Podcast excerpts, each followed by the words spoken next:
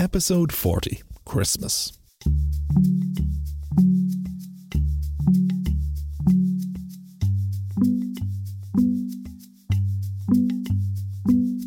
Hello and welcome to a very special episode of the Dublin Story Slam.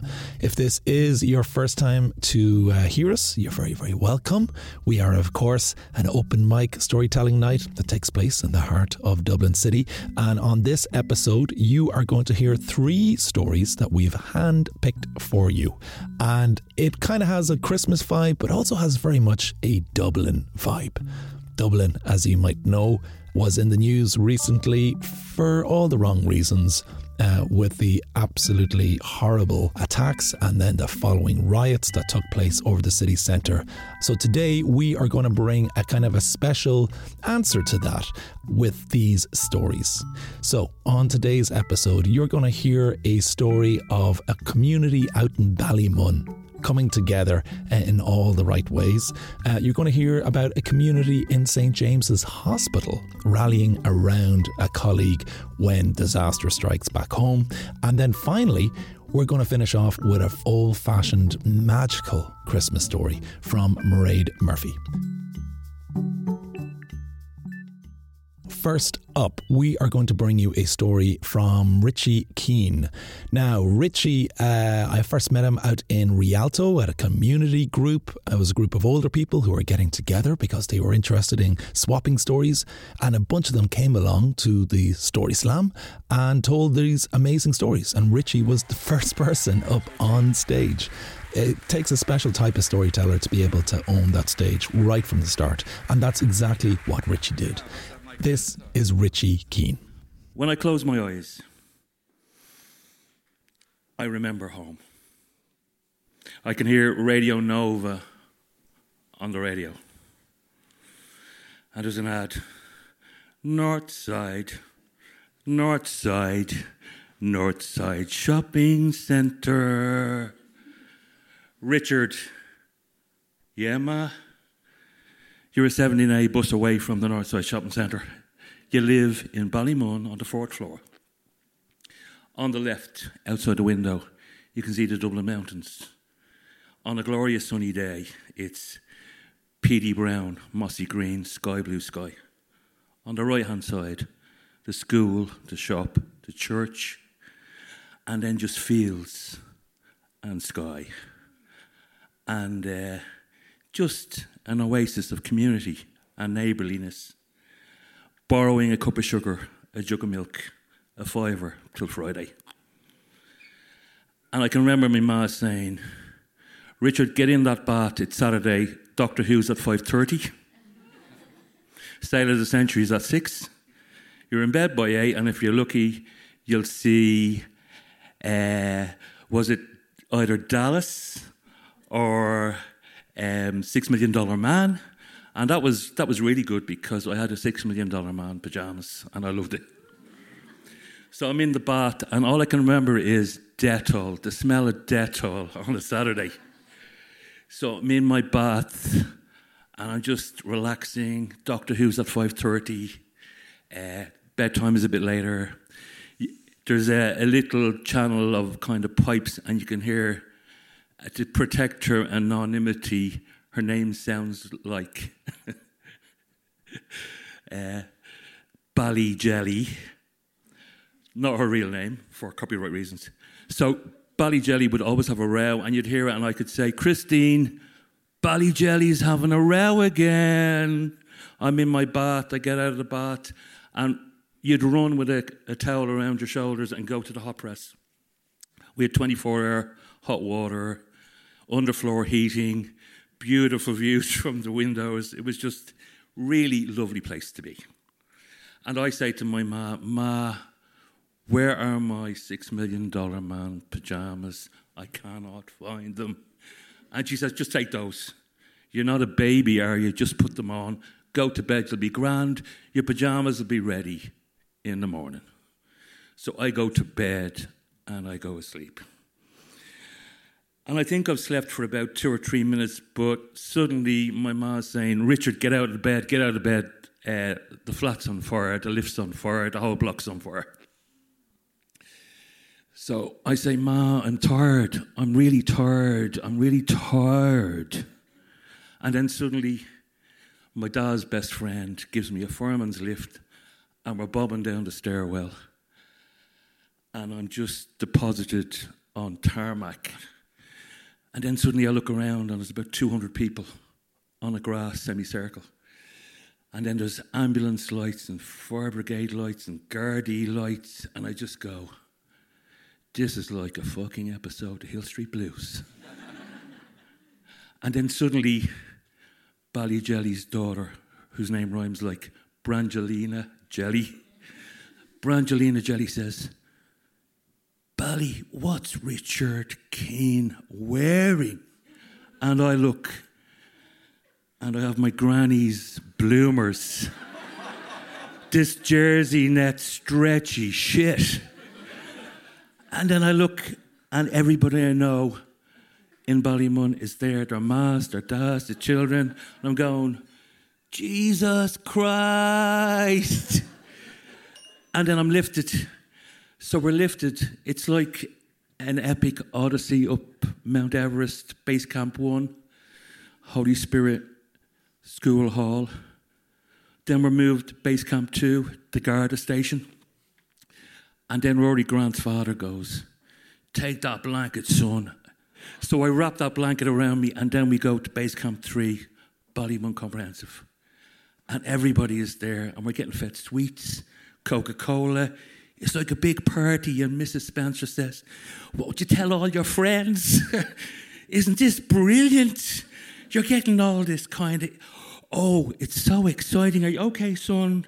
and I see Keith over there, a five year old, drinking uh, sugary Coca Cola. And then we get deposited. My dad's best friend, the O'Connors, put us up for three nights. We're evacuated. We're the evacuees. And my ma had said to me, Take those, put them on. You're not a baby. And those granny's bloomers, those granny's bloomers, when she said, Nobody will ever see you. Nobody, your other six million dollar man pajamas, they'll be dry in the morning. And then we're there away for three days. I come back and I'm in school. I'm in school. It seems like this happened Saturday. I'm in school on Monday morning or Tuesday morning. And I go into school to Mr. Buckley's class, Bucko's class, all my mates, all my schoolmates. And they all have the front page of the Irish press because what I forgot was coming out of the Garda station, it was like the 1920s. There was a flash. I was jockey backed by Tony O'Connor. My sister was in a blanket. And on the front page, four blazes in Ballymun. And all my school had the front page in Bucko's class. And I remember my ma saying, Nobody will ever see you.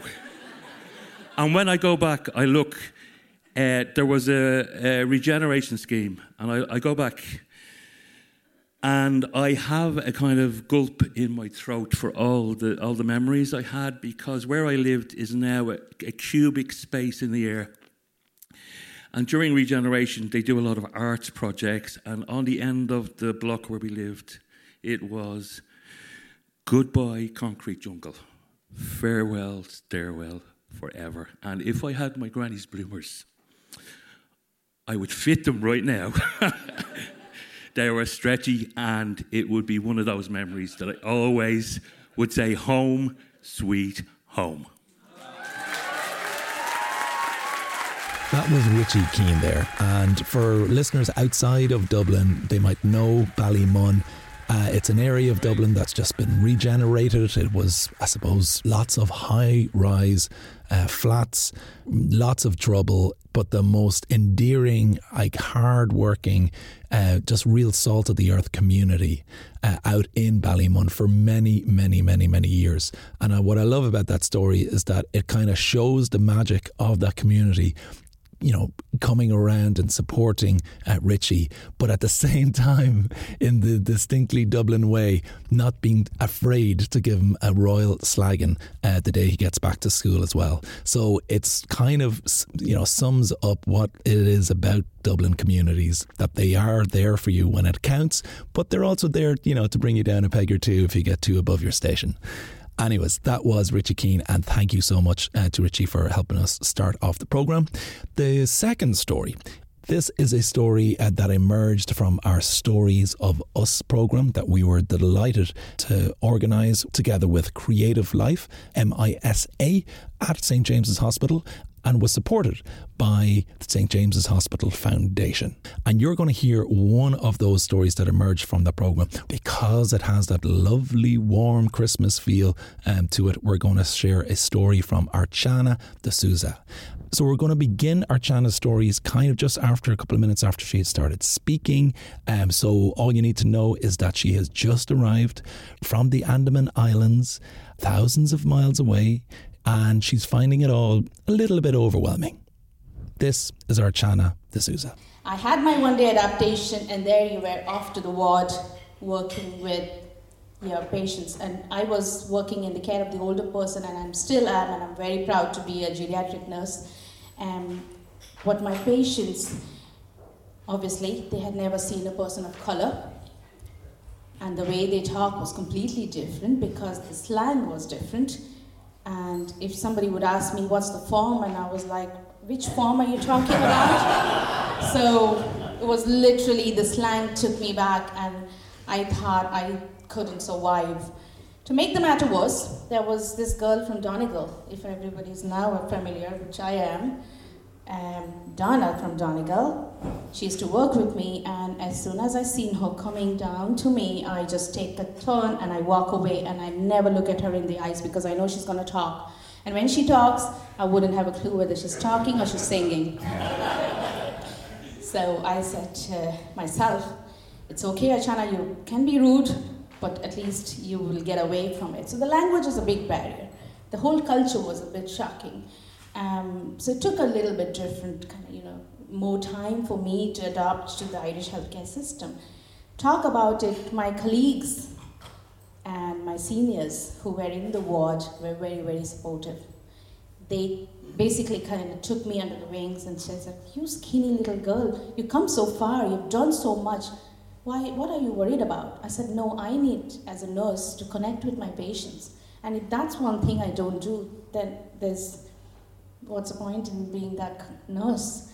And they, they basically told me, no, we will be there to help you. You'll get through this. So if I had to walk down to a patient's bedside and I was a bit nervous, they would walk down with me. And these are the nurses who are still friends with. We are still best friends till today. So the months passed and came Christmas of 2004. I had a lovely Christmas and I worked that day only for the reason that I don't want to be alone at home, feeling lonely, you know, far away, no boyfriend at that stage. Um, so I said, well, I might as well go to work, do an extra shift. I did my shift. I spoke to the family, called them, and they all had a lovely Christmas back in India. My sister and brother from the college had come down and they were at home and they had they were like we are missing you but we had a good time and i was like that's great fantastic why not? The next day 26th of december now i know it's st stephen's day i was at work and in the meantime i got a text message from a friend of mine back in india who would have done nursing with me to say i hope you're okay. I hope your family is okay. And i was like yeah of course they had their Christmas yesterday, and I just spoke to them. Everything's fine. There's no problem there. And I carried on with my work during the day, and it was about 10 o'clock that I got a call from my dad to say, oh, How are you? And yeah, all good. Things are fine. I'm back at work again, as you, as you know. I'm not home alone. And they said, All right, just to let you know, we are fine. Now that took me a little bit of back to say, like, oh, what do you mean you're fine? Of course you're fine. I spoke to you yesterday. Oh no, we just need, meant to tell you that there was a bit of high tide. And I'm like, okay, a bit of high tide. And I live by the sea, 100 meters away. That's my family home. So I said, oh yeah, so possibly you got some fish under the couch. And they were like, no, not that kind of tide. It was a little bit too much, so we had to move away. We are safe. We are um, in the hilly part of the island, and we are all together, so you need not worry when you watch the television. Now, I was like, okay, that's fine, and I kept the phone down. What do I do next? Switch on the television. And that's when the penny dropped when I seen it's something out of the Hollywood movie. It was the tsunami of 2004, and it was live from some parts of the Asian countries. And I just sank. The world opened underneath my foot, and I just had no, I couldn't hold myself up. In the meantime, I hear a voice Chicken, are you okay? And I was like, chicken? She, okay, uh, I know you meant well because the sound sounded well. And all she did was came to me and gave me a tightest hug, which I never will forget because that's something that I needed at that moment. And from that time, I knew that I'm in the right place, in the right country, and have the right people beside me because that moment made me realize this is where I'm gonna rear my kids and grow up and, you know, get married one day and stay here. But things were good with the colleagues, as my friends and um, the, the staff who were working with me. And they, what I'm grateful for is they kept a check on me. Are you all right? Have you spoken to your family? Is there anything we can do for you? Are you coming for a cup of tea? Or do you want us to drop you home? Simple things, which they took time to make sure that I was looked after. Uh, days passed. The family had a very hard financial uh, life because things were contaminated. There was no um, cargoes coming in and out.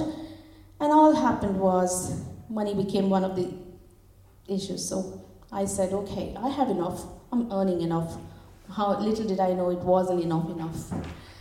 But at the same time, my colleagues called me one of the days and asked me, We have something for you. And I was like, Okay, what are you talking about? Like, you're doing enough for me. You know, you're being so kind to me, and I'm just a stranger from a complete different continent, and you'll have done enough. What, what more can you do? And they gave me an envelope, and the envelope actually had some check in it, and there was a substantial amount of money, to be honest and which was raised by my St. James's Hospital colleagues and the healthcare workers in the name of helping me and my family. And mind you, that money was such a help at that stage when we really needed it. Coming back to the story, is because the, the seafood was all contaminated, only thing we could eat was chicken so that's where the chicken hug made me feel that this is the time that I need to tell you the story and it has to go back to the chicken. Um, to end my story, it's been nearly 20 years now, and Monday morning I'm taking a flight back to India for the first time ever to spend Christmas with my family. So thank you. Thank you, Ireland.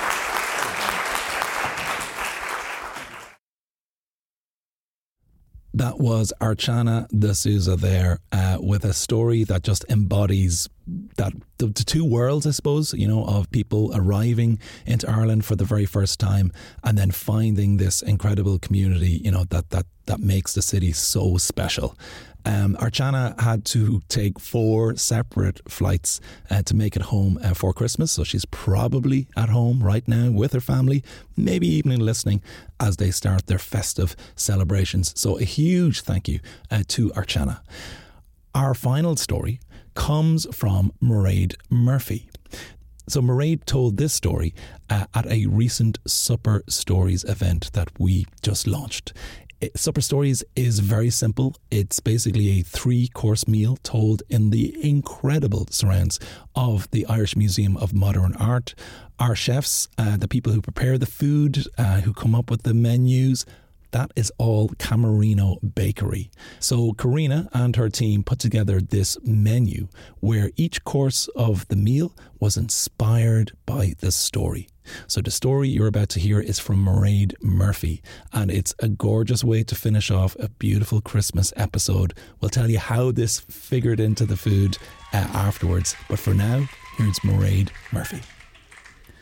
I was just thinking, you know, it's coming up to going back to school time, and it just dawned on me that for the first time since about 1999, we don't have anybody starting back to school. You know, you have brownies in the oven because they come home because they've got a shit teacher, they didn't get their favourite subjects or whatever. And you think, oh, God, what kind of a bad mother are you that you don't remember the last day your last child was at school? Our last one, she kind of drifted away from school. And we left her drift because it was the right thing for her. And she's thriving ever since she drifted out. So we, we always remember the first times in life. You know, the first time you've been at Story Slam, the first time you meet those two reprobates. the first time, you know, I mean, I think of all, you know, I, I remember my first day at school. I remember the first day I laid eyes on my current husband. I remember. I remember the first time I laid my current husband. Uh, that's the sex bit. Tick. That's it. I'm done. I'm done. but but we rarely remember the last times that things happen, and that's fine because most of life isn't dramatic.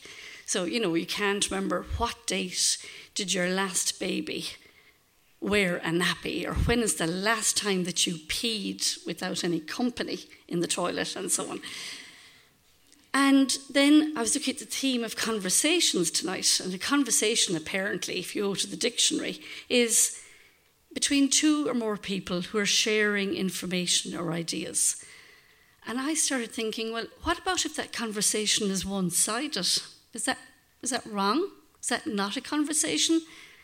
And if it's wrong, why does one of the most important conversations in my life mean so much to me, even though it seemed to be one sided. So, this is going back almost eight years ago.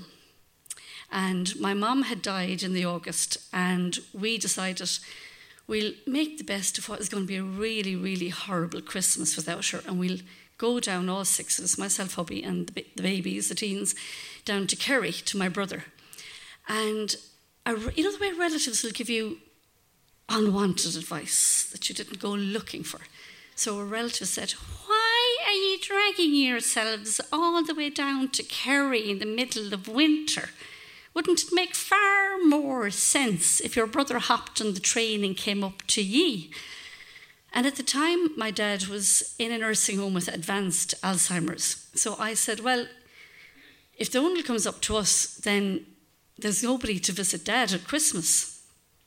And she said, Sure, your father doesn't know day from night in the state he's in. And I said, He doesn't, but he's still our dad.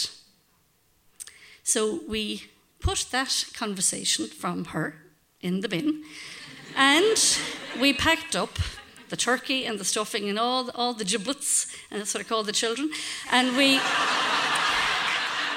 and we headed down to Kerry. And every single day, three times a day, all over Christmas, either myself and some of my kids, or my hubby and some of my kids, or myself and my brother went up. At this stage, Dad was mute. He was completely non-verbal. He was in nappies. His legs wouldn't support him anymore. There was just, you know, just blank face. His hands were soft for the first time in his life because there was no cutting turf or saving hay or gardening. And we were not the sort of family that would say, Oh, I love you so much. You mean so much to me. You know, it, it, was, the love was palpable at home when I was growing up, but we didn't say it. So, Christmas Eve, anyway, I went up to visit Dad and I brought up a great big long snake of silvery tinsel because that man loved Christmas. And every Christmas, my mother said, Jesus, if there's another sparkly thing hanging out of the ceiling, I'll strangle him with it. And I just thought, okay, I put him with some help into a wheelchair and I brought Dad around to the Christmas crib in the nursing home and then onto the Christmas tree. And I just verbally vomited out all my feelings to my dad. And I said, You were the most amazing dad anybody ever had. Every summer it was filled with picnics and days at the beach. Careful now, don't go in beyond your hips, you'll drown, you'll drown. And every Christmas was pure magic. There was the big bowl of potato stuffing when we came in from midnight mass, and very weak, very sweet hot port wine. No, it won't break your pledge. Sure, it's Christmas. It's baby Jesus' birthday. You'll be fine. And Santa never brought what we asked for, but we always loved what he brought. So thank you, Dad, for such magical, magical Christmases and magical summers. And I was blushing up to the hairline because this was not me expressing my emotions, emoting all over him. So on New Year's Day, we packed up and we came back up. And any culture knows that if you book your train fare a few weeks in advance, you get it much cheaper. So, 2nd of January, I went online and I booked my train down to Kerry for the 25th of January. And, you know, I suppose Christmas, New Year, all times of, of, memories, you know, brings back memories of my mom and so on. You know, when I was thinking, you know, I couldn't quite remember the last time we went shopping. You know, what you think, mom? You know, yeah. Would, would they have it in um, a bigger size, I wonder? You know, so, or the time that I had a fantastic Deb's ball, and the next day my auntie rang. How do they look? Well, you know how it is. Can't make a silk purse out of a sow's ear. You know? So, mom always shot from the hip. But she was always full of sage advice. You know, I don't want to interfere now, but if I was you, and so on. So I had my ticket booked to go down on the train for the 25th of January to see Dad again. And in the wee hours of the 20th of January, the phone rang. It was the nursing home. Your dad has taken a really bad turn. And my brother had been called. He was only a mile away from dad, and he was with him. And I said, Okay, okay, we'll pack, we'll be straight down. She said, No, Marie, she said, You won't make it. It's going to take you four hours to get down. You won't make it in time. So I was thinking, what will we do? Will we start packing? But I have to wake the kids and tell them that their granddad, the supreme builder of Nutella sandwiches for breakfast, was, was going. And I just thought, well, I'll just take a moment. Uh, will, I, will, I, will I light a candle, I wonder? But I could hear Mom's voice. Oh, yeah, yeah. Light a candle and then you'll fall asleep and burn the house down. Yeah, do that. So I thought, okay, Mum. And I just imagined a lit candle in my mind. And then it happened. The strangest thing. At once, in a moment, heartwarming and heartbreaking. In my home, in the middle of January, a warm breeze came in through my back and out my front, and candle was extinguished. And the phone rang. It was Donald, my brother. He's gone. Did he go easy? He said, as gently as he lived. So I would like to think that this was my dad answering the conversation that I had started on Christmas Eve, saying, I love you too, Pettine, and I'm off now, so bye. Now, I know you're probably thinking, were you eating the cheese and onion sandwiches before going to bed that night? But I think there's an awful lot more in this world that we don't know about, we don't understand. And I had that, that strong feeling that night. So we never know the last times that we will do things. And we'll never know the last conversations we have. So have that conversation with the people you love in your life. Now, if you do it Hollywood style, like, I love you, Mom, you're going to frighten the crap out of her. So maybe you've got your head stuck under the bonnet of the car helping your dad change the engine oil, or maybe you're peeling spuds at your mum. So let there be no eye contact, but just say, Jesus, do you know what, mum? I always love coming home. Jesus, your roast spuds are like nothing else on earth. So have the conversation because you never know which one will be your last. Thank you.